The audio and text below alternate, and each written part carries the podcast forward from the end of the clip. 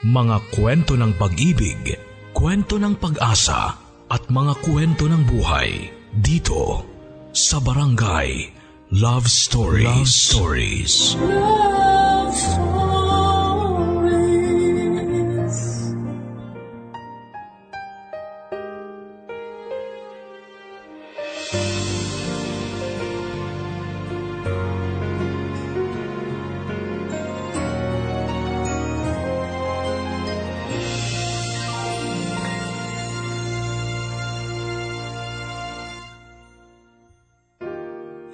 Pagsikat ng araw, pag-ikot ng mundo, buhay mo'y tuloy sa pagtakbo.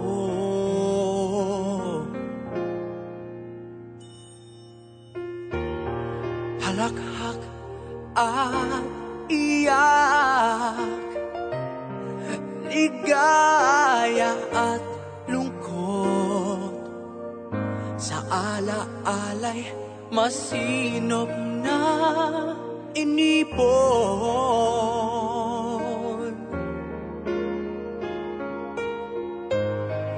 Pakinggan mo sigaw ng iyong puso, ay hayaang maglakbay.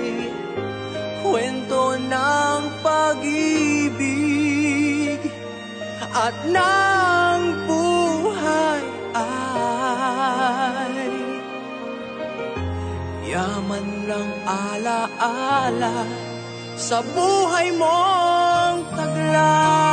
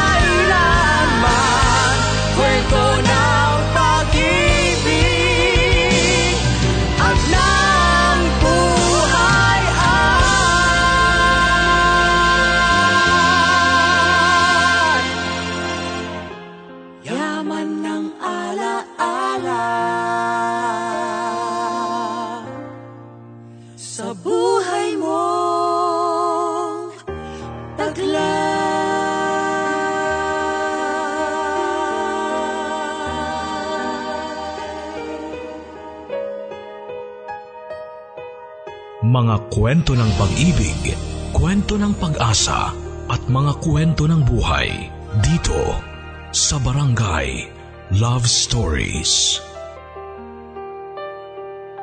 Naikasal ka na ba? Nagpaplanong magpakasal? Nangangarap na maikasal sa man of your dreams? O isa ka sa mga taong nagsasabing ang kasal ay papel lamang? Magandang araw mga kapuso, ako po si Papa Dudot at isa na namang kwento ng buhay, pag-ibig at pag-asa ang hatid sa inyo ng Barangay Love Stories.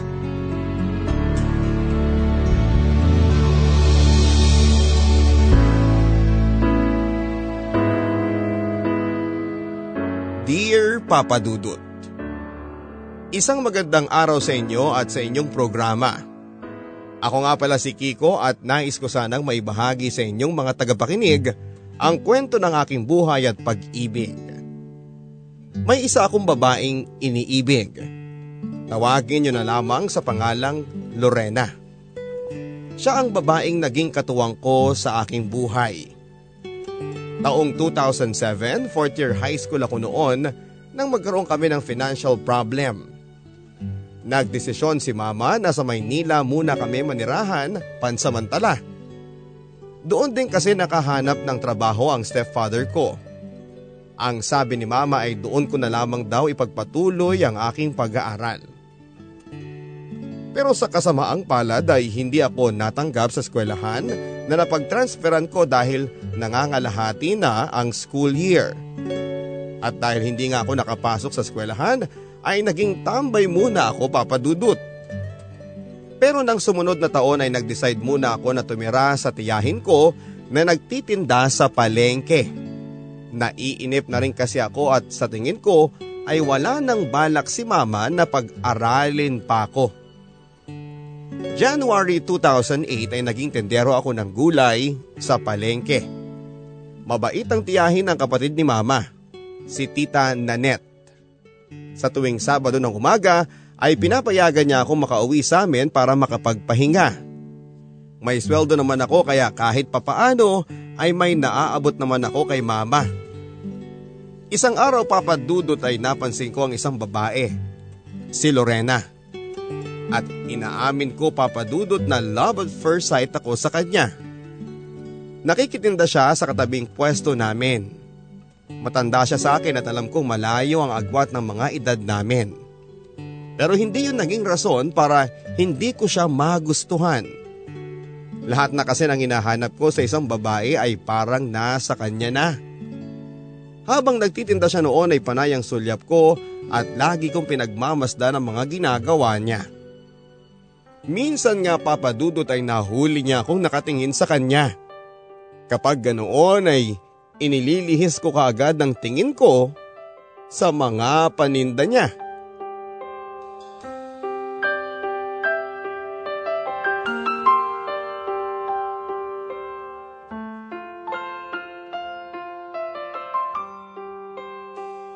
Isang gabi habang naguhugas siya ng mga gulay ay naglakas loob ako noon na makihugas ng kamay dahil kakain na kami noon. Pabiro ko pa noong sinabi na kung pwede bang pagkatapos namin kumain ay tulungan ko siya sa ginagawa niya.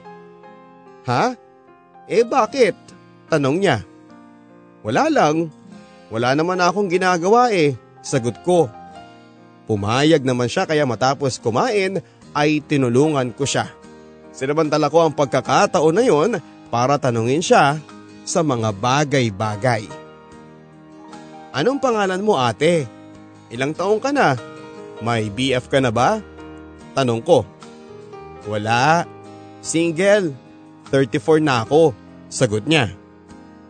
19 years old pa lamang ako noon, Papa Dudot. 15 years ang age gap. Pero walang kaso sa akin yon. Naging maganda naman ang naging pag-uusap namin. Nang matapos na kami, sinabi ko sa kanya na araw-araw ko na siyang tutulungan. Hindi siya tumugon at alam kong ayaw niya.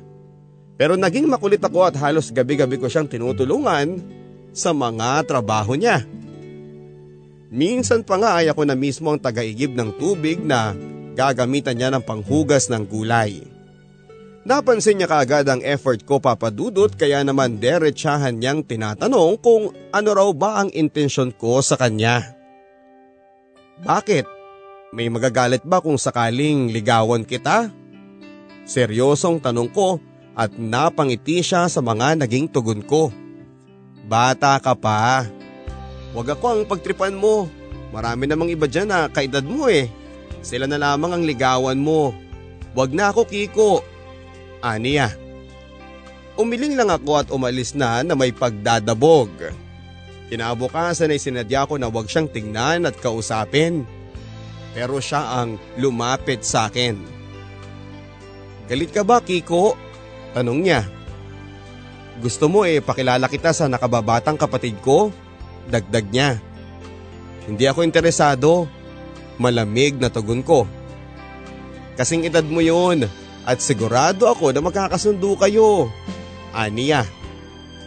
Akala ko'y nagbibiro lamang si Lorena pero nagulat ako nang dalhin niya si Brenda sa palengke para ipakilala sa akin. Maganda si Brenda pero hindi siya ang tipo ko. Ganun pa man ay nakisama na lamang ako. Lagi kaming namamasyal noon kapag day off ni Lorena kasama ang kapatid niya. Hindi ko naman pinakikitaan ng kagaspangan si Brenda kahit pa noon ay inamin na niyang may pagtingin siya sa akin. Lumipas pa nga ang ilang linggo, Papa Dudot, at panay pa rin ang pasyal naming tatlo. Alam ko, Papa Dudot, na gusto lang ni Lorena na magkamabutihan kami ng kapatid niya pero naiinis na ako. Kaya naman isang araw ay hinatak ko si Lorena sa isang sulok ng parte ng isang kilalang pasyalan sa Maynila. Kung di mo ako gusto, sabihin mo. Huwag yung ipipilit mo ko sa taong hindi ko naman gusto. Sabay hawak sa dalawang kamay niya. Ikaw ang gusto ko, Lorena.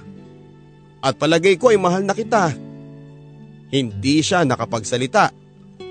Maya-maya pa ay sinubukan ko siyang halikan sa mga labi niya. Itinulak niya ako pero sinubukan kong halikan siyang muli. At sa pagkakataong yun, Papa Dudot, ay hindi na siya nagpumiglas pa. Bagkus ay gumanti pa siya ng halik sa akin. Ramdam ko ang bawat pagdampi ng mga labi niya.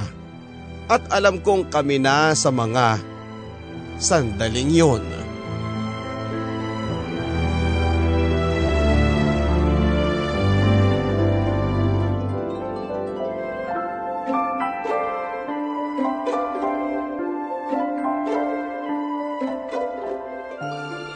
Naging smooth naman ang relasyon namin, Papa Dudot, na kahit naging tampulang kami ng tukso noon sa palengke, masyado pa raw kasi akong bata para sa kanya. Na kung tutusin daw ay parang mag-ina lamang kami. Pero hindi namin yon pinansin, Papa Dudot, basta ang mahalaga ay tanggap siya ni Mama.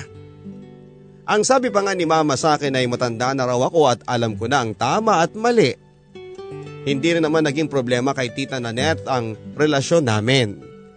Boto nga siya kay Lorena dahil matagal na niya itong kakilala. Nagiging maganda ang takbo ng lahat, yun nga lang ay nagkagalit sila ni Brenda dahil nalaman na nitong kami na ni Lorena. Araw-araw, Papa Dudot, ay magkakasama kami. Nagkabaligtad na nga ang sitwasyon kasi siya na ang tumutulong sa akin sa mga trabaho ko sa palengke. Siya nang nag-i-effort na dati ay ako. Lagi niya akong dinadalhan ng pagkain noon at sabay kaming kumakain. At noong minsan nga ay nagkasakit ako at siya pa ang nag-alaga sa akin. Dinala niya ako sa ospital dahil hinimatay ako sa taas ng lagnat. May ipon siya noon kaya yon ang ginamit niya sa mga gamot ko.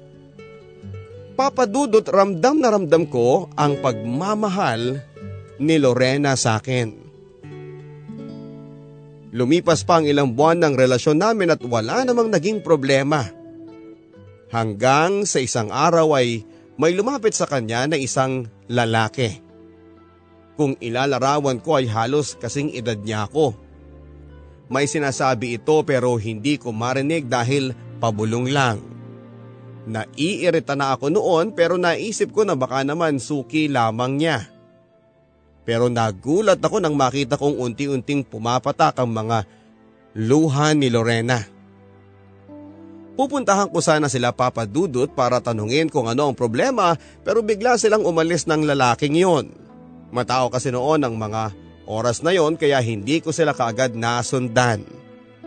Hanap ako ng hanap at nagtanong-tanong kung may nakapansin ba sa kanila pero wala ninuman. Sobrang kaba na ako noon, Papa Dudot, na parang may sasabog sa loob ko at takbo dito, takbo doon ang ginawa ko hanggang mapagod at maupo ako sa isang sulok. Hanggang sa hindi ko namalayan na nasa harapan ko na pala sila. "Kanina ka pa dyan?" tanong niya. "Sino yung lalaking yon at ano ang kailangan niya sa'yo? Saan kayo pumunta at bakit umiiyak ka kanina?" Sunod-sunod na tanong ko at umupo siya sa tabi ko. "Gusto mo bang malaman ang totoo? Yung lalaki kanina ay ang dati kong asawa. Nandito siya kasi may mga ibebentang mga properties namin at kailangan ng pirma ko. Hindi kami lumayo at nakita pa nga kita noong nasa fast food kami. Tatawagan sana kita kaso ay pinigilan niya ako," ang sabi niya. "Oh, bakit hindi mo kaagad sinabi sa akin na may dati kang asawa?" Sumiklab ang galit ko sa mga nalaman ko. "Hindi na mahalaga yun." Walang anumang sagot niya. "Sa'yo hindi pero sa akin mahalaga," pagalit na tugon ko. Umalis na ako noon at umuwi muna sa mama ko. Ang paalam ko noon kay Tita Nanette ay sumama ang pakiramdam ko at kailangan ko munang magpahinga. Kinabukasan naman ay tawag ng tawag si Lorena pero hindi ko yon sinasagot at marami din siyang text sa akin.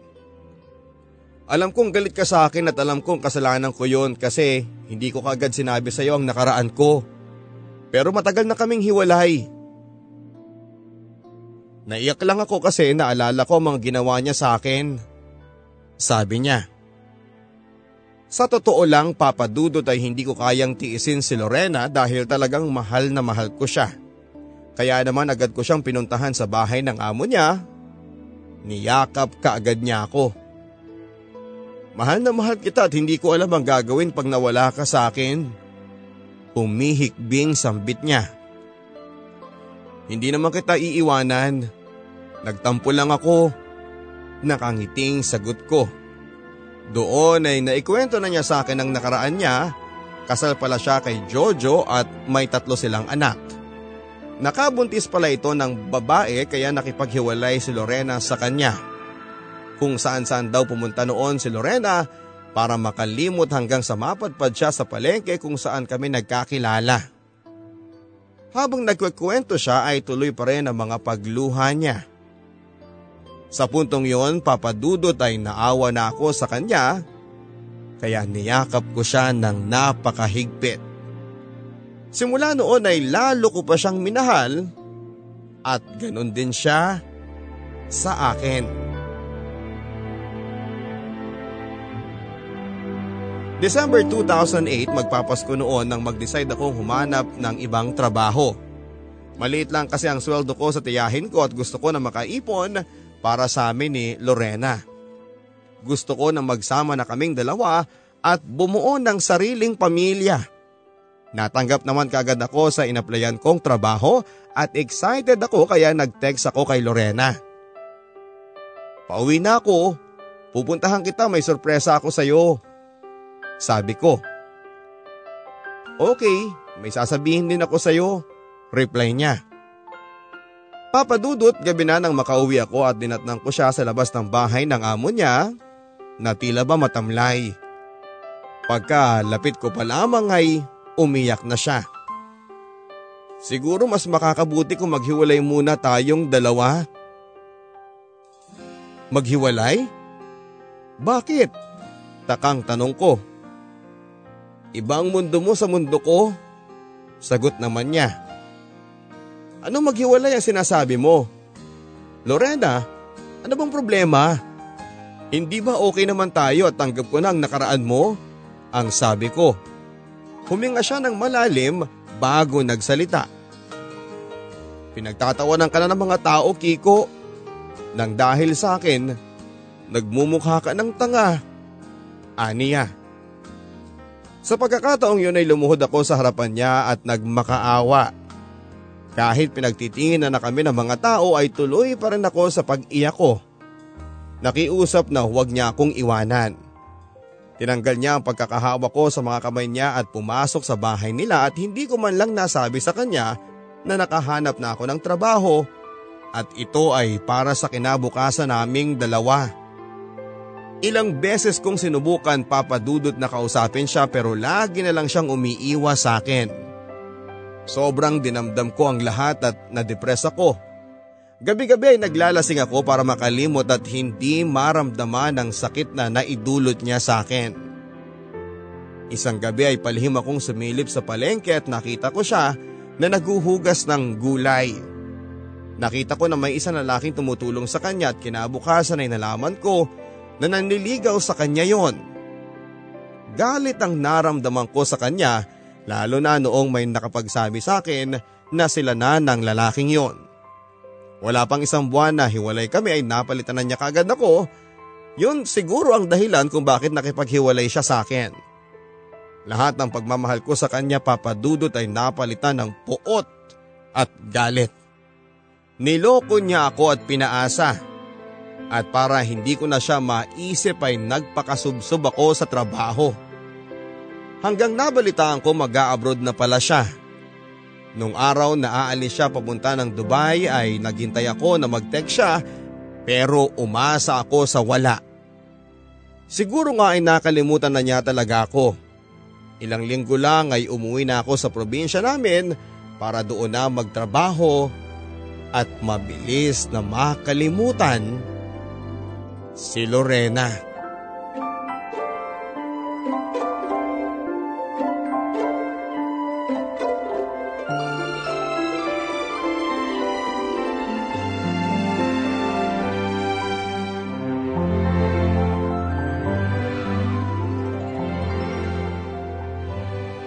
Nakalipas pa ang halos isang taon ay wala na akong balita pa sa kanya.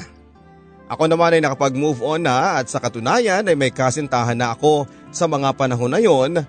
Walang iba kundi si Jenna.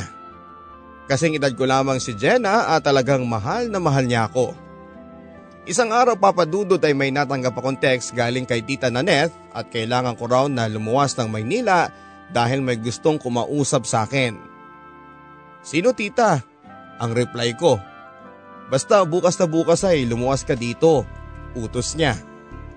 Medyo nainis nga ako dahil hindi ko man lang alam ang rason niya at kailangan ko pang lumiban sa trabaho ko.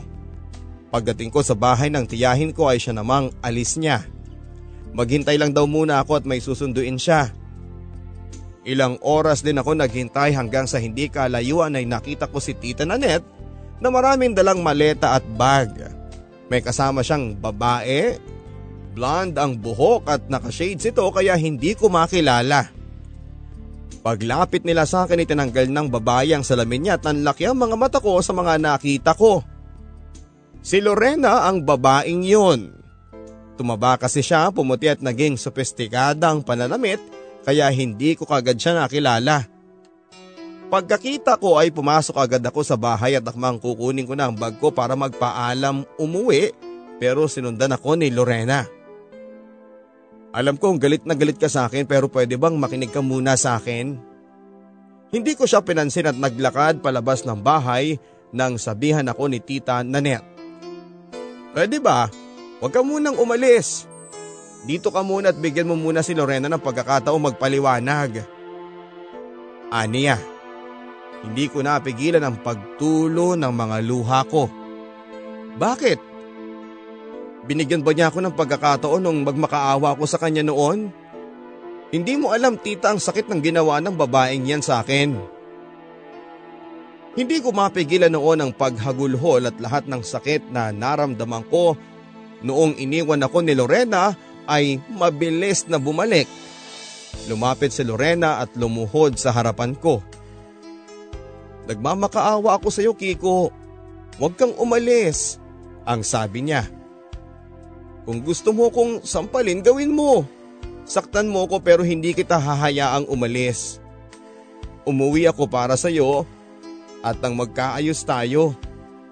Anong tayo? Wala nang tayo. Dahil niloko mo ako. Tumayo siya, Papa Dudot, at niyakap ako. Pumiglas ako at pumasok sa kwarto at susundan ko sana si Lorena pero pinigilan siya ni Tita at sinabing hayaan na muna raw ako. Tinawagan ko kaagad si Jenna at sinabi kong hindi kaagad ako makakauwi at okay lang naman sa kanya Pero hindi ko sinabi ang tungkol kay Lorena. Gabi na nang kumatok si Lorena para tawagan akong kumain. Pagbukas ko ng pintuan ay nakangiti siya sa akin. Hindi ko na lamang iyon pinansin at dumiretso na ako sa kusina. Habang kumakain ay nagpaalam si Tita Nanette at doon muna raw sila matutulog sa kapatid ng tito para naman makapag-usap kami ni Lorena. Alam kong nananadya sila dahil mula noon kasi ay boto na si Tita kay Lorena. Tumayo ako at pumasok muli sa kwarto at maya-maya pa ay narinig kong umalis sina Tita at Tito at sinabihan si Lorena na pagpasensyahan na muna ako. Nainis ako noon pero hindi ko naman magawang umalis. Sana para makaiwas. Pumasok si Lorena sa kwarto at dala ang mga maleta niya. Binuksan niya ang mga ito. Yan pa rin pala ang cellphone mo, sabi niya. Hinagis niya sa akin ang isang box at alam kong bagong modelo yon ng cellphone pero hindi ko pinansin at lumabas muna ako. Tinawagan ko si Jenna. Lagi mong tatandaan na mahal kita, Jenna. Bungad ko. Napano ka? Bigla-biglang ganyan ang mga sinasabi mo, tanong niya. Gusto ko lang malaman mo na kahit na anong mangyari, mahal na mahal kita, ulit ko.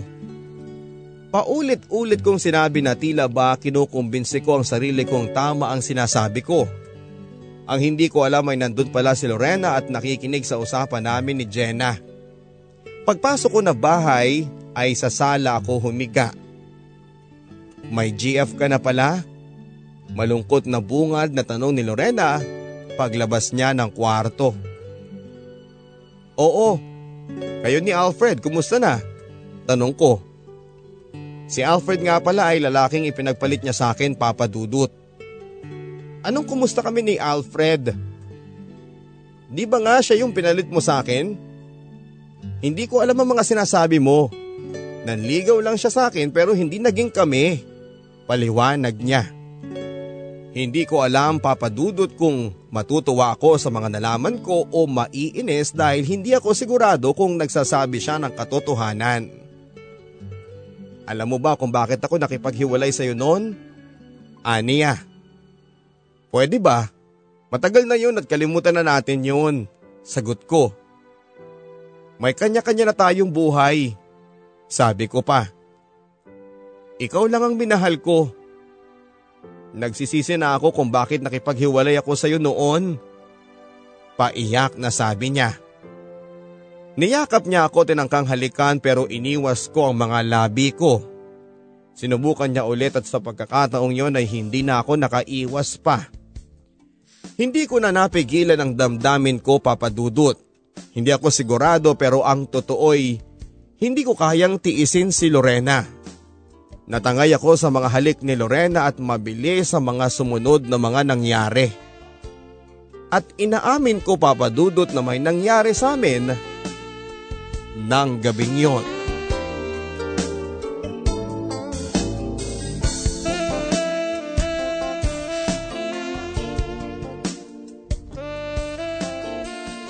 Alam kong mali na may nangyari sa amin dahil may girlfriend na ako.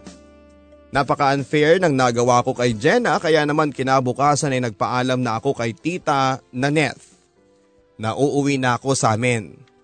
Nagdahilan na lamang akong pinapatawag na ako sa trabaho ko at tulog pa nga si Lorena nang umalis ako kaya hindi na ako nakapagpaalam pa sa kanya. Nasa bus na ako noon nang mag-text siya sa akin. Ang daya mo, hindi mo man lang ako ginising at uuwi ka na pala. Hindi mo rin pala dinala ang pasalubong ko sa'yo. Aniya at hindi ako nag-reply pero isa pang text ang natanggap ko. Okay lang, uuwi muna ako sa amin. Pagkatapos ng 2 linggo sa probinsya niyo muna ako magbabakasyon, aniya. Hindi ko na lang muna yon pinansin. Makalipas nga ang 2 linggo ay tinutuo nga niya ang sinasabi niyang pagbabakasyon sa amin. Kasama niya si Tita Nanette noon kaya naisip ko na wala naman siguro magiging problema. Sa pagtira niya sa bahay ay hindi maiwasang may mangyari sa amin. Naku, konsensya nga ako dahil hindi ko sinasabi kay Jenna ang tungkol kay Lorena, pero totoo ngang walang sikretong hindi nabubunyag dahil nalaman din ni Jenna ang katotohanan. Tinawagan niya ako at nakipagkita sa akin. Noong magkita na kami, kaagad niya akong inaway at pinapili niya ako kung si Lorena ba o siya. Siyempre si Jenna ang pinili ko dahil hindi siya ang girlfriend ko. Umuwi kaagad ako sa bahay at kinausap ko si Lorena. "Lorena, may girlfriend na ako kaya pwede bang hayaan mo muna kami?" Seryosong sabi ko sa kanya. Hindi siya nakapagsalita pero agad na nag-alsa balutan. Alam ko Papa Dudot na galit siya sa akin pero nakahinga ako ng maluwag noon nang sa wakas ay wala na siya. Nagkaayos din kami ni Jenna. Akala ko'y tapos na ang problema pero yun pala ang simula ng problema. Lumipas ang halos isang buwan at bumalik muli si Lorena sa bahay kasama si Tita. "Bakit ka nandito?" Salubong na tanong ko. "Kukunin ko lang ang dapat na sa akin." Matapang na sagot niya. "Anong sayo?" Tanong ko. "Kiko, magiging ama ka na." Maluhaluhang sabi niya. Doon Papa Dudot ay natulala ako. Para bang tumigil ang oras sa mga sandaling yon at matagal din bago ako nakapagsalita. "Anong magiging ama ang sinasabi mo, Lorena?" "Buntis ako at ikaw ang ama nito, Kiko." "Paano nangyari yun, Lorena?" "Hindi ba ilang beses na may nangyari sa atin sa loob ng halos 2 buwan na nandito ako?" Sagot niya habang umiiyak. Hindi ako makapaniwala noon pero to the rescue sina Tita Nanette. "Magpakalalaki ka. Panagutan mo ang ginawa mo kay Lorena." Pagalit na sabi ni Tita Nanette. Si Mama naman ay tahimik lamang at umalis ako sa bahay. Pumunta ako sa bahay ng pinsang ko para makapag-isip at hindi ko alam kung paano ito sasabihin kay Jenna. Alam kong masasaktan siya at malamang ay mauwi sa hiwalayan ang relasyon namin.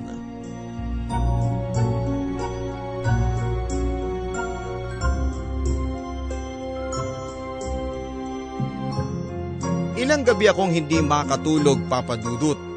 Masaya ako na magiging ama na ako pero gulong-gulo ako. Idagdag mo pa sa iniisip ko si Jenna. Nabalitaan kasi niyang nasa bahay muli si Lorena. Hindi ko na alam ang gagawin ko noon at alam kong hindi maaayos ang problema ko kapag hindi hinarap. Kaya bago ko matulog ng gabing yon ay nag-decide na ako na kailangan kong gawin kung ano ang tama. Kinabukasan ay nakipagkita ako kay Jenna. "Patawarin mo ko pero kailangan na muna nating maghiwalay." Pauna ko. "Pero bakit?" Naiiyak na tanong niya. "Nakadisgrasya ako, Jenna." Nahihiyang sagot ko at yumuko siya at humagulhol. "Si Lorena ba?" Tanong niya. "Oo," sagot ko. Isang malakas na sampal ang ibinigay niya sa akin. Sasampalin sana niya ako pero niyakap ko siya. Nagpupumigla siya pero hindi ko siya binitawan. Paulit-ulit na akong sinuntok sa dibdib pero hinayaan ko lamang siya dahil alam kong nagkamali ako. Nang tumigil na siya sa pag-iyak ay muli kaming nagkausap. "Yung magiging anak lang namin ang responsibilidad ko. Hindi siya. Mahal kita, Jenna, at ayoko mawala ka sa buhay ko. Kakausapin ko si Lorena na hindi kami pwedeng magsama at susuportahan ko na lang ang pagbubuntis niya." Sabi ko. Pumayag naman si Jenna na hindi putulin ang relasyon namin. Si Lorena naman ay nagmatigas at gusto niyang magsama kami pero sa huli ay napapayag ko rin itong umuwi muna sa bahay ni Tita Nanette at doon ay palakihin ang tiyan niya. Lumipas pa ang 5 buwan ay kinakailangan na sa bahay naming tumira si Lorena. Kabuwanan na niya noon at ang sabi ni Mama ay mas maiging sa bahay namin siya manganak. Pumayag naman si Jenna sa isang kondisyon. na sa bahay ng pinsang ko muna ako pansamantalang tumira habang nandun pa si Lorena. Baka daw kasi makagawa pa ako ng kambal. July 2010, nanganak na nga si Lorena at isang malusog na baby boy ang anak namin. Anak ko raw talaga yon ang sabi ni mama kasi kamukhang-kamukha ko ang sanggol. Ang saya ni mama nang makita niya ang apo niya sa akin. Solong anak lang kasi ako niya kaya gano'n na lamang ang pananabik niya sa apo. Pero si Lorena, halatang malungkot. Marahil ay dahil nakukulangan siya sa atensyong ibinibigay ko sa kanya. Nang nakakatayo na si Lorena ay nagpaalam na siya kay mama. Aalis na raw sila ng anak ko dahil tapos na ang kontrata at tapos na ang obligasyon ko sa kanila at hindi pumayag noon si mama sa gustong mangyari ni Lorena. Kaya kinausap ako na pigilan ko si Lorena. Aalis ka na pala? Tanong ko. Oo, at dadalhin ko ang anak natin. Tapos na ang obligasyon mo sa amin ng anak mo at hindi ako maghahabol ng anumang sustento. Dagdag pa niya. Sige, kung yan ang gusto mo. Sagot ko pero nagalit si mama. Ikaw ang lumayas. Wala akong anak na irresponsable. Hindi aalis si Lorena at ang apo ko. Galit na sabi ni mama noon sa akin. Hirap na ako noon at gustong gusto ko nang kargahin at alagaan ang anak ko kaya naman nag-decide na akong makipagkita kay Jenna. So anong balak mo? Tanong niya sa akin. Gusto kong makasama ang anak ko, Jenna. Sabi ko. Anong plano mo sa kanila? Sa relasyon natin? Tanong niya. Sa totoo lang, Papa Dudot, ay hindi ko na rin alam. Mahal ko si Jenna, pero hindi ko rin talaga kayang mawala ang anak ko. Ganon din si Lorena. Sige na.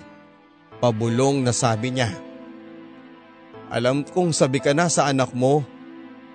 Huwag mo na akong intindihin pa. Kailangan ka ng mag-ina mo, Kiko. Malumanay na sabi ni Jenna.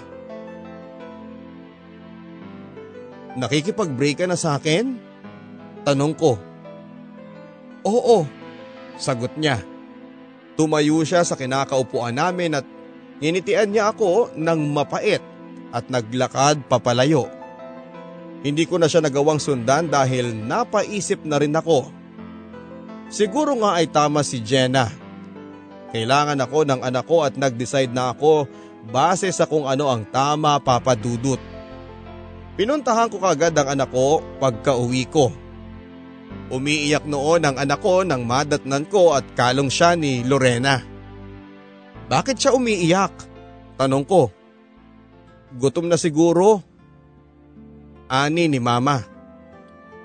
Agad kong tinimplahan ng gatas sa bote niya at inabot yon kay Lorena.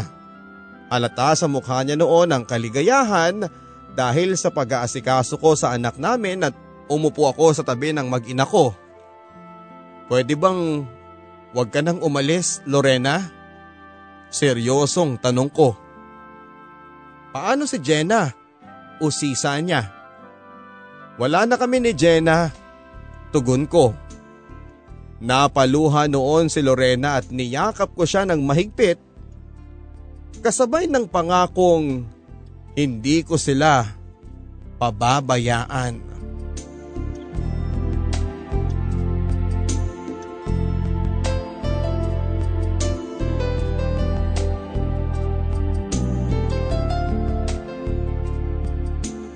Lumipas ang 2 taon, Papa Dudut, at nabuntis muli si Lorena. Isang malusog na baby boy na kamukha ko ang naging anak namin.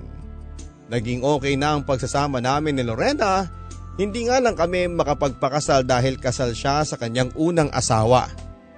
Nakakatuwa ngang isipin na wala pang 1 taon ang pangalawang anak namin nang malaman naming buntis ulit siya sa pangatlong anak namin. Pero ilang buwan lang mula noon ay dumating si Jenna sa bahay ng pinsan ko.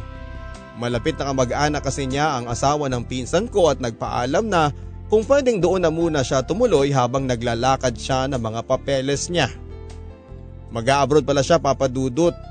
Malaki ang pinagbago ni Jenna, lalo siyang gumanda at nagka-korte ang katawan niya. Malapit lang ang bahay namin sa bahay na tinutuluyan niya kaya hindi maiwasan na magkita kami. Hindi ko lang kinakausap dahil ayoko magka-issue kami ni Lorena. Malaki nga ang pagkakaselos ni Lorena sa kanya. Kahit maghubad yan sa harap ko, hindi ko yan papatulan, Lorena. Pabirong sabi ko pa sa kanya. Tsaka ikaw na lang ang nag-iisang maganda at sexy sa paningin ko. Dagdag ko pa. Binobola mo ako, Ania. Hindi, ikaw ang mahal ko. Ngayon pang magtatatlo na ang anak natin eh. Saka ka pa magsiselos ng ganyan? Paliwanag ko sa kanya. Hindi rin nagtagal ay umalis din kaagad si Jenna sa bahay ng pinsan ko at doon na lamang daw siya makikituloy sa isang pinsan niya sa bayan. Nahalata ata niya na sa tuwing magkakasalubong sila ng asawa kong si Lorena ay matalim lagi ang tingin niya rito. Alam ko yon dahil sinasabi yon ni Lorena sa akin. Si Jenna lang daw kasi ang bukod tanging pinagseselosan niya mula noon dahil alam niya na kahit papaano ay minahal ko si Jenna. Isang araw, Papa Dudot, habang nasa trabaho ako ay may nag-text sa akin. Nangungumusta. Okay lang naman ako. Sino ka ba? Reply ko. Ang bilis mo naman makalimot, sagot niya. Hindi mo na ba talaga ako maalala? Sabi niya. Naisip ko kaagad na baka si Jenna ang ka-text ko. Nakumpirma ko iyon nang tumawag siya sa akin at nabusesan ko nga siya. Kumusta ka na? Tanong niya. Okay lang. Kanino mo nakuha ang number ko? Tanong ko. Eh di sa cellphone ng pinsan mo. Kunwari nakitext ako pero number mo talaga ang hinanap ko. Aniya. Hindi ko alam kung matutuwa ba ako o matatakot na baka malaman ni Lorena. Namiss kita. Ang walang pakundangang sabi niya. Mula nang magkahiwalay tayo, hindi na ako naghanap ng iba. Akala ko kasi babalikan mo ko. Akala ko gusto mo lang magpakaama pero in-enjoy mo yata at sinunod-sunod mo pa ang anak mo kay Lorena. May hinanakit na sabi niya. Hindi ako makapagsalita, Papa Dudot. O sige na, baka nakakaistorbo na ako sa trabaho mo. Paalam niya. Mula ng araw na nakausap ko si Jenna ay hindi na ako mapakalipa. May mga sumunod pa siyang paramdam sa text hanggang sa hindi ko na napigilan ang sarili kong i-entertain siya. Palihim kaming nagtatawagan, Papa Dudot. Hanggang sa nagkikita na kami.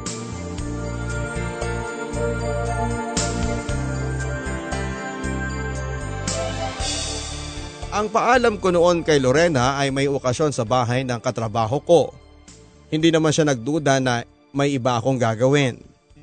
Nagkita kami ni Jenna at nagkausap, nagtapat siya na mahal pa rin niya ako at kung gusto ko raw na magkabalikan kami. Inamin ko naman na mahal ko si Lorena at ang mga bata. Ako, hindi mo na ba ako mahal? Tanong niya. Hindi ko siya masagot dahil sa loob ko ay may natitira pa akong pagtingin sa kanya. Kahit katiting lang, Kiko. Kahit pangalawa lang ako. Sumamo niya. Pero Jenna, paano kapag nakarating ito kay Lorena? Ayokong mawala siya sa akin at ang mga anak ko. Sagot ko. Hindi naman niya malalaman kung hindi mo sasabihin.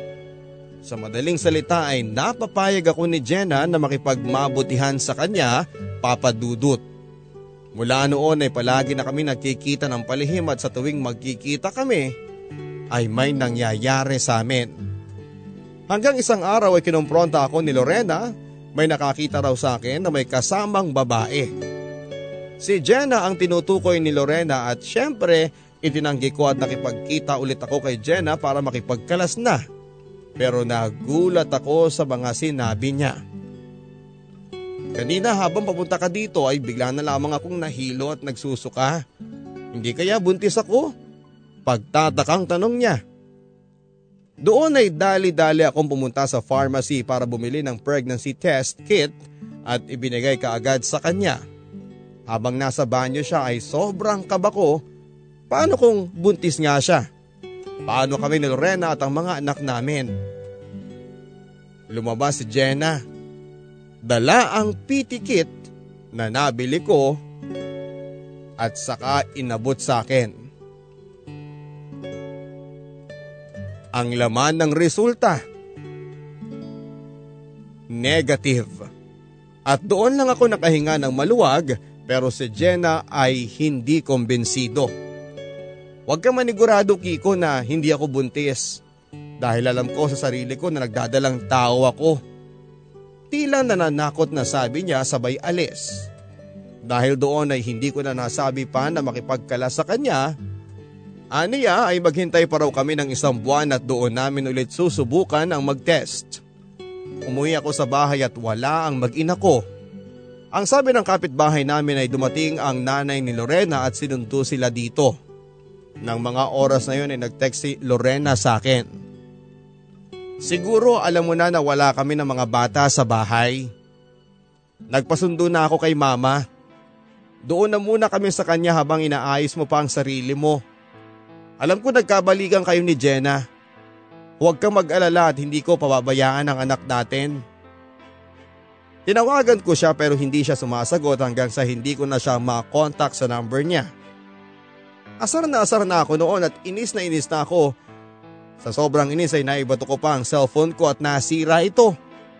Ilang araw na lang kasi ay manganganak na si Lorena sa bunso naming anak. Buti na lamang at pinahiram ako ng pinsan ko ng cellphone niya at nakontak ko ang kapatid ni Lorena. Isang masamang balita ang natanggap ko mula sa kanya. Manganganak na raw si Lorena at pinapili ako ng mga doktor kung sino ang ililigtas nila.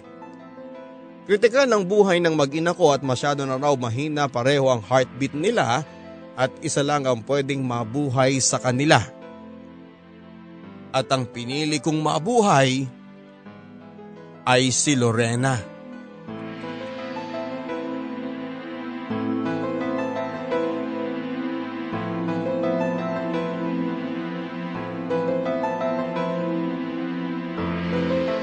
Madali akong nagpunta sa ospital na pinagdalhan sa kanya. Doon ay naabutan kong walang malay si Lorena. Nanganak na raw siya at sobrang iyak ko noon. Lalo na noong makita ko ang kalagayan ng anak ko. Nasa aparato siya noon at ang sabi ng mga doktor ay may kaunting heartbeat pa ang anak ko. Pumunta ako noon sa simbahan. Lumuhod at humingi ng patawad sa mga nagawa kong pagkakasala kay Lorena. Nangako ako na magbabago na ako at tuluyang makikipaghiwalay na kay Jenna. Mabuhay lang ang anak ko. Pinakinggan naman ng Diyos sa mga dasal ko dahil pagkatapos ng 1 linggo ay nakarecover na ang mag-ina ko. Naunang lumabas si Lorena sa ospital at naiwan naman si Junior dahil mahina pa ito at kailangang tutukan ng mga doktor. Makalipas ang halos 2 linggo ay nailabas naman namin si Baby Junior. Lalaki ulit at eto talaga ang kamukhang kamukha ko. Pagka-uwi namin sa bahay ng biyanan ko ay agad kong niyaya si Lorena na umuwi na ng bahay. Tumanggi siya, Papa Dudot, at ayusin ko daw muna ang sarili ko bago sila umuwi ng mga bata. Sa loob-loob ko ay talagang gusto ko nang makipaghiwalay kay Jenna dahil yon ang naipangako ko sa Diyos.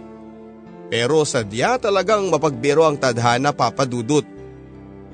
Pauwi noon ako nang mag-text si Jenna.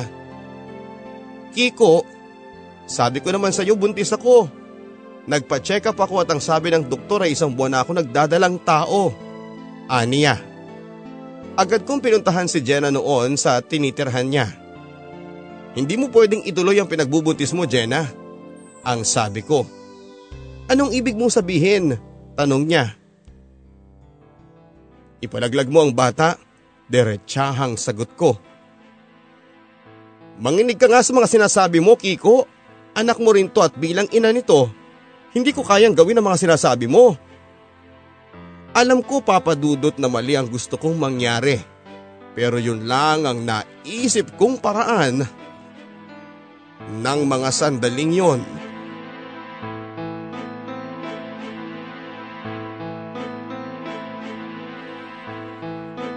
Paano ka pa aalis papunta ng abroad kung buntis ka? Naisip kong alibay.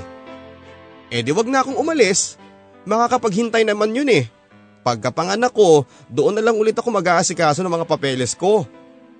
Pero Jenna, may pamilya na ako at hindi pwedeng maghintayo. Noon naman ay napapakamot na ako sa ulo sa sobrang gulo ng isip ko. Sandaling napatingin siya sa akin at matalim ang mga titig niya bago muling nagsalita. Sa ayaw mo't sa gusto, Kiko, itutuloy ko ang batang to. Ang sabi niya bago ako iniwan. Hindi na ako nakasagot noon dahil alam kong pinal na ang desisyon ni Jenna at hindi ko yun sinabi kay Lorena dahil alam kong yun ang magiging dahilan ng paghihiwalay namin. Pero wala talagang sekretong hindi nabubunyag. Isang malakas na sampalang bungad sa akin ni Lorena pagka-uwi ko. Humahagulhol siya at alam kong alam na niya ang mga nangyari. Hindi ko sinasadya, Lorena. Patawarin mo ko, tanging nasabi ko. Akala ko hindi ko na mararamdaman noon ang sakit na dulot ng panloloko sa akin ni Jojo. Pero eto ka ngayon, inulit mo pa, hagulhol niya. Patawarin mo ko, lalaki lang ako at hindi ko napigilan pumatol sa kanya. Sasama ka na ba sa kanya? Tanong niya. Hindi, Lorena. Ikaw at ang mga bata ang mahal ko. Bigyan mo ko ng ilang araw at aayusin ko ang lahat ng ito. Umalis ako noon at nakipagkita kay Jenna. Noong una ay humingi ako ng tawad sa binigay kong problema sa kanya. Diretsahan ko na rin sinabi na hindi ko pwedeng panagutan ang anak namin dahil mas mahal ko si Lorena. Nagalit siya sabay alis at akala ko itanggap na niya na hindi pwedeng maging kami pero mali ako. Pauwi na ako nang mag-text ang pinsan ko at nandun daw si Jenna at umiiyak. Nang malapit na ako ay may narinig akong babaeng sumisigaw at iyak kong si Lorena yon. Ang kapal ng mukha mong pumunta pa dito, sigaw niya kay Jenna. Naroon ang lahat noon, sina mama, mga tito at tita ko at ibang mga pinsan ko. Umiiyak noon si Jenna habang hawak siya ng pinsan niya na animoy inaawat. Lumapit ako kay Lorena at hinawakan siya dahil akma niyang sasampalin si Jenna. Nandito ako para kunin ang karapatan ng anak ko sa asawa mo, matapang nasabi ni Jenna kay Lorena. Anong karapatan ang sinasabi mo? Wala kang karapatan dahil ginusto mo ang mga nangyari sa'yo. Gigil na sagot ng asawa ko. Nakapagpalitan pa sila ng mga salita noon para mapigilan sila ay inalayo na lamang si Jenna. Matalim ang mga tingin sa akin noon ni Lorena. Patawarin mo ko, Lorena. Ang sabi ko bago ko siya niyakap. Humagulhol siya noon. Pinatili niya ako sa kanila ni Jenna. Siya ang pinili ko, Papa Dudut. Si Lorena kasi talaga ang mahal ko at natukso lang ako kay Jenna.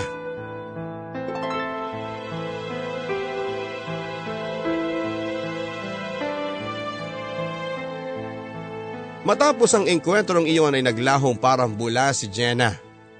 Walang nakakaalam kung bakit pero siguro ay napagtanto niyang hindi talaga pwedeng maging kami kahit pa nabuntis ko siya. Naawa ako noon sa kanya kaya lang ay wala akong magagawa dahil noon ay galit pa si Lorena sa akin. Matagal bago ako kinausap ni Lorena at nung nagkaayos na kami ay nangako akong magbabago. Babawi ako sa mga kasalanang nagawa ko sa kanya.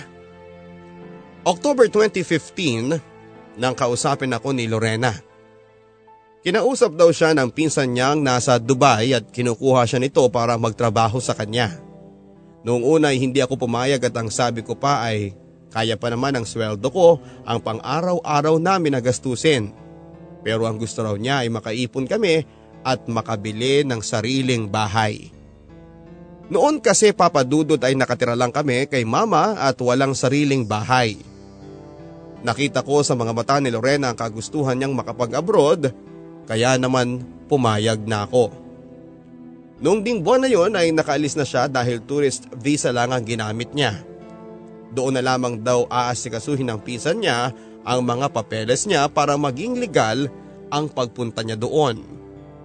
Ang mga anak namin ay naiwan kay mama. Sumunod na buwan ay may masamang balita akong natanggap mula kay Lorena. May sakit daw siya at kailangan daw niyang umuwi. Ang sabi ko ay walang problema dahil siya lang naman ang may gustong umalis. Tinanong ko kung ano ang sakit niya at ang sabi niya ay may nakitang spot sa likod niya. Ang sabi ko naman ay umuwi na siya rito kaagad at ipapagamot ko siya. December 2015 nang umuwi siya at sinalubong ko siya sa paliparan. Doon ay nagulat ako nang makitang naka-wheelchair siya habang ibinababa sa eroplano. Nandun din ang biyanan ko at ang bayaw ko at may dala silang ambulansya.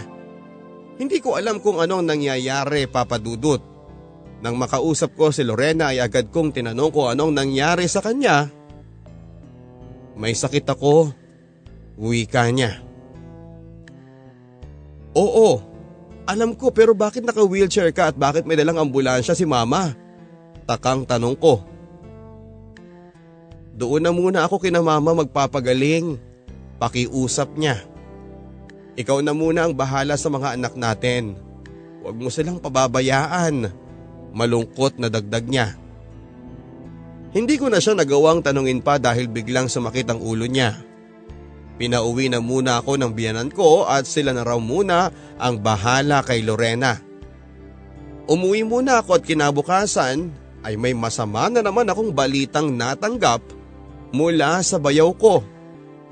Itinakbo daw sa ospital ang asawa ko at bigla na lamang daw sumakit ng matindi ang ulo ni Lorena.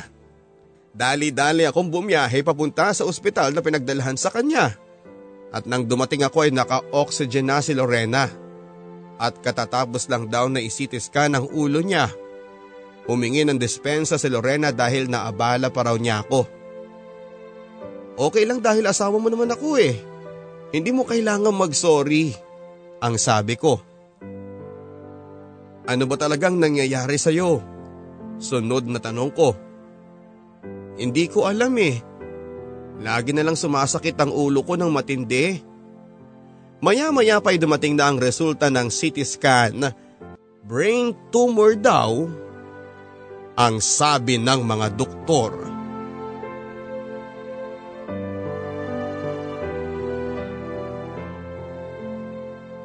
Naging balak ko sa mga narinig ko at nanambot. Kailangan daw na maoperahan kaagad siya pero 50-50 ang tsansa. Maghanda raw ng malaking halaga para sa kanyang operasyon. At dahil kapos kami noon sa pera ay inuwi ko muna siya sa bahay namin. Naghanap ako noon ng pera, Papa Dudot, at humiram sa mga kamag-anak kong may kaya sa buhay. Sa mga kaibigan ko at mga kakilala, nag-loan pa ako sa kumpanyang pinagtatrabahuhan ko pero kulang pa rin. Hanggang sa may nakapagsabi sa akin na sa isang ospital sa Maynila ko dalhin si Lorena. Doon daw ay mura ang ganoong klase ng operasyon.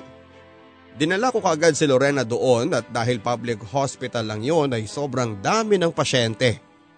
Sa outpatient department kami napunta. Doon ay check-up lang muna ang ginawa. Minsan sa isang linggo ay pumupunta kami doon. January 2016 ay unti-unti nang labo ang mga mata ni Lorena hanggang sa mabulag siya. Nang tanungin namin ang mga doktor ay ganun daw talaga ang mga mangyayari. Pero hindi ko inaasahan na kasabay ng pagkawala ng paningin ni Lorena ay ang pagkawala ng pag-asa niyang gagaling pa siya. Ano bang kasalanan ko sa Diyos para hayaan niya na mangyari sa akin to, Kiko? Naging mabuti naman ako sa kanya at wala akong inaagrabyadong tao. Tanong niya kasabay ng pagtulo ng mga luha niya. Wala ka namang ginawang masama, Lorena.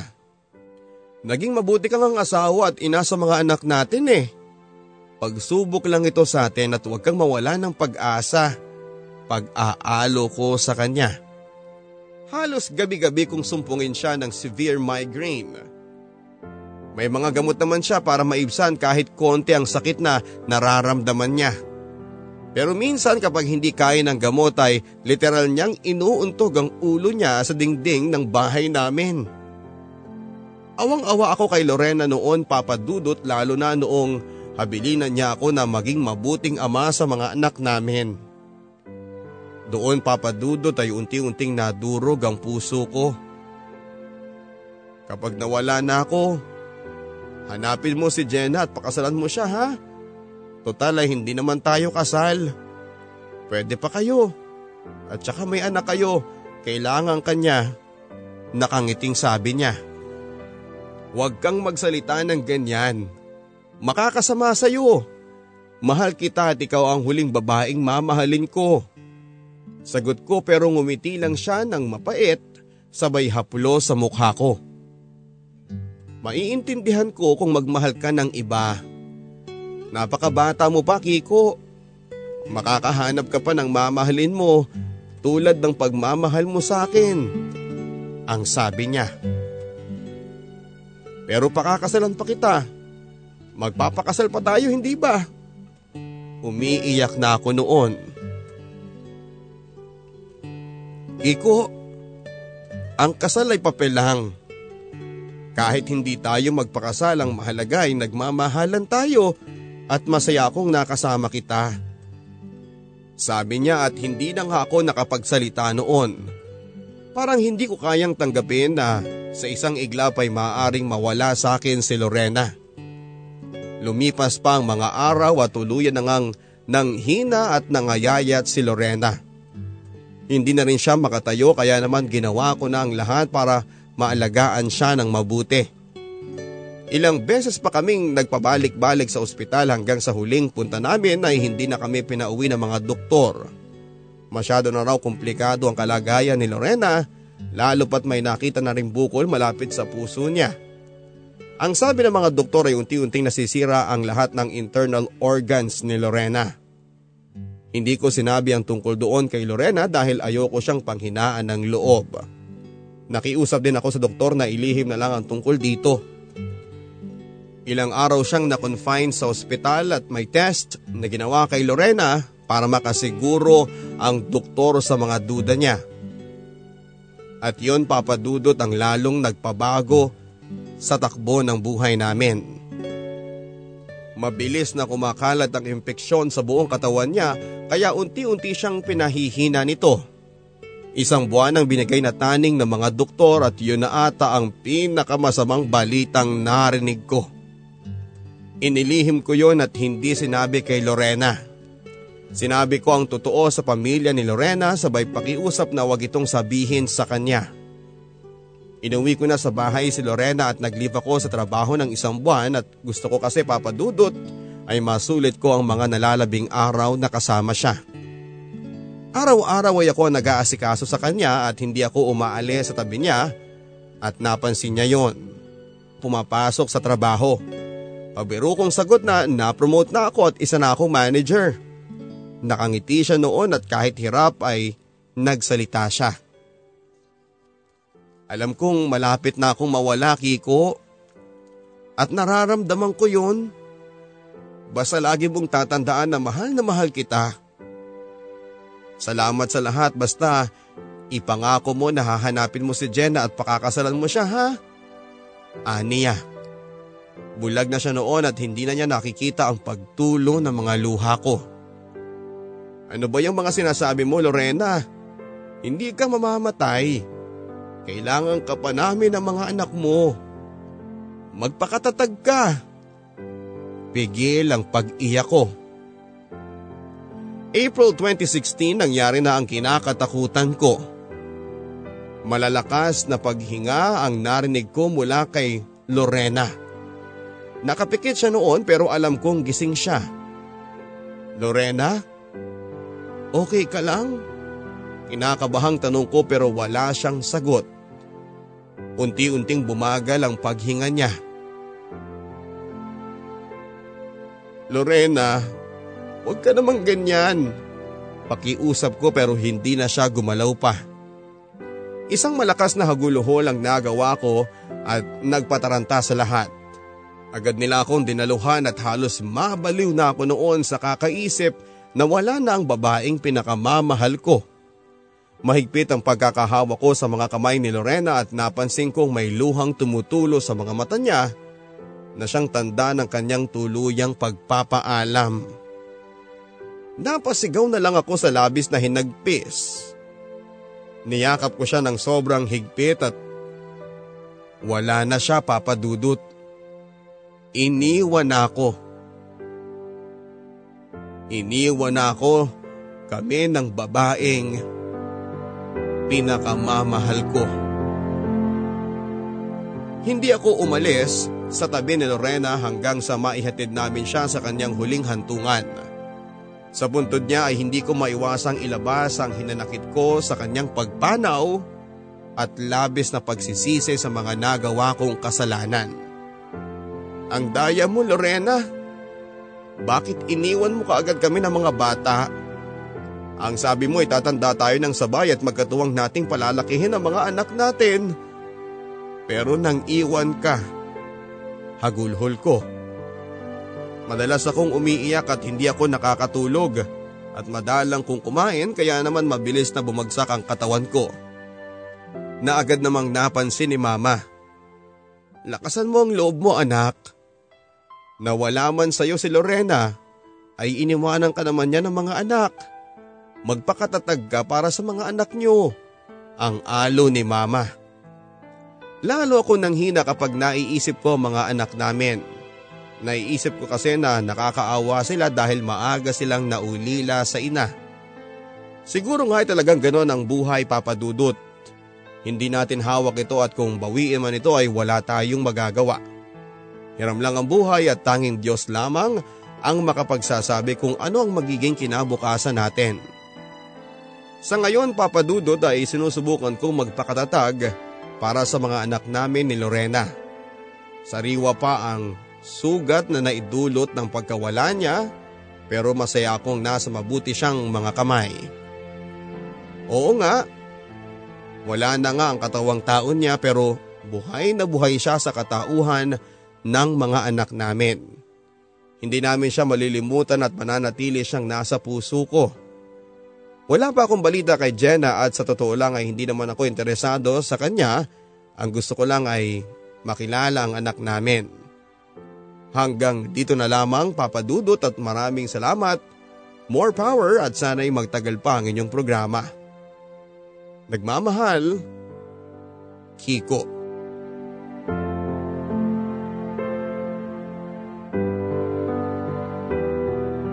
Mga kapuso, sa bawat pag-ibig ay hindi maaaring mawala ang isang pagsubok. Pagsubok kung saan ay sinusukat ang bawat isa. Sinusukat kung hanggang saan ang hangganan ng pagmamahal. Tulad ng relasyon ni Kiko at Lorena.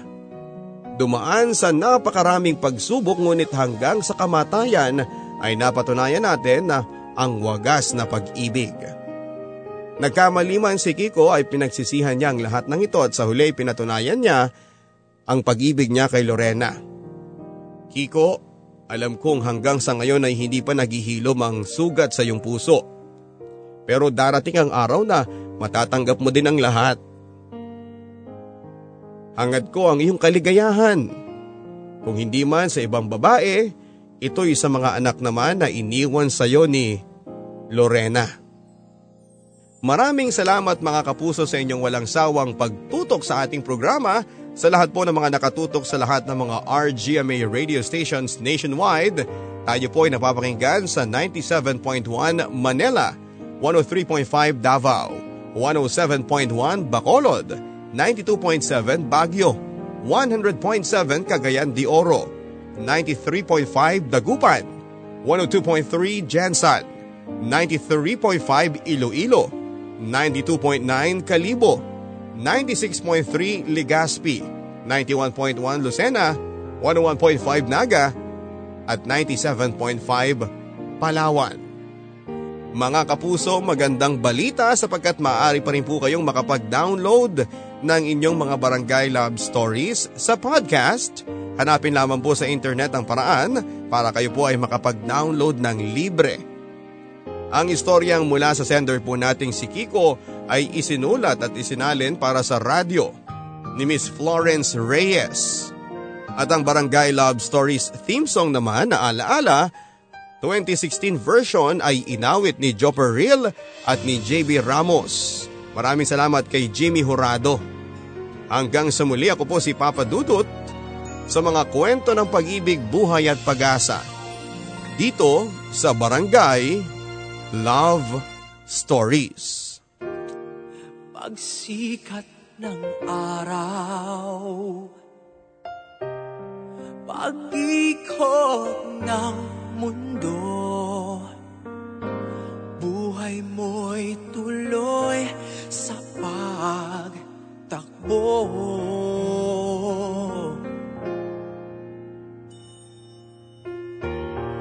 Halakhak at iyak, ligaya at lungkot, sa alaalay masinop na inipon.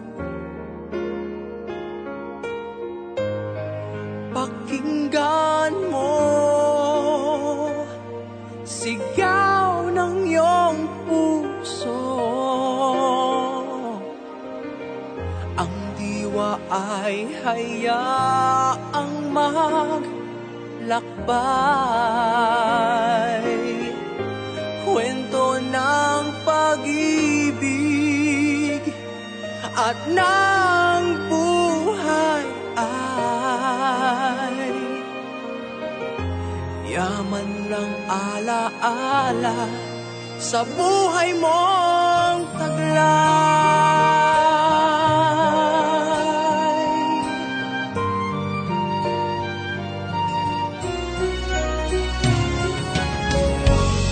Halakhak at iyak, ligaya at lungkot, sa alaalay masinop na inipon.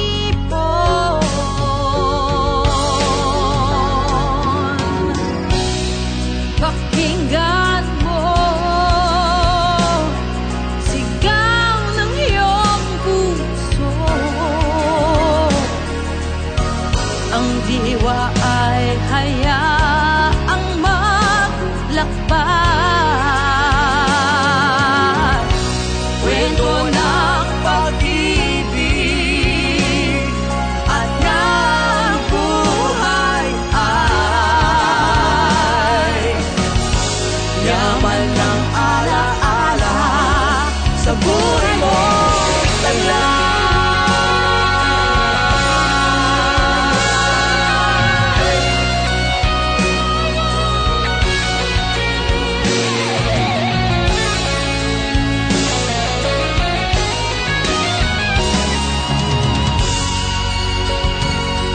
Lumipas man ng panahon, alaala ay naroon sa isip mo, sa puso mo,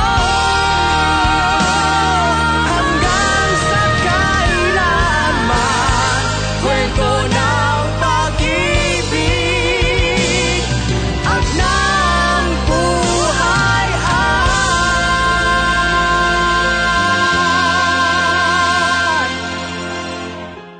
yaman ng alaala sa buhay mong taglay.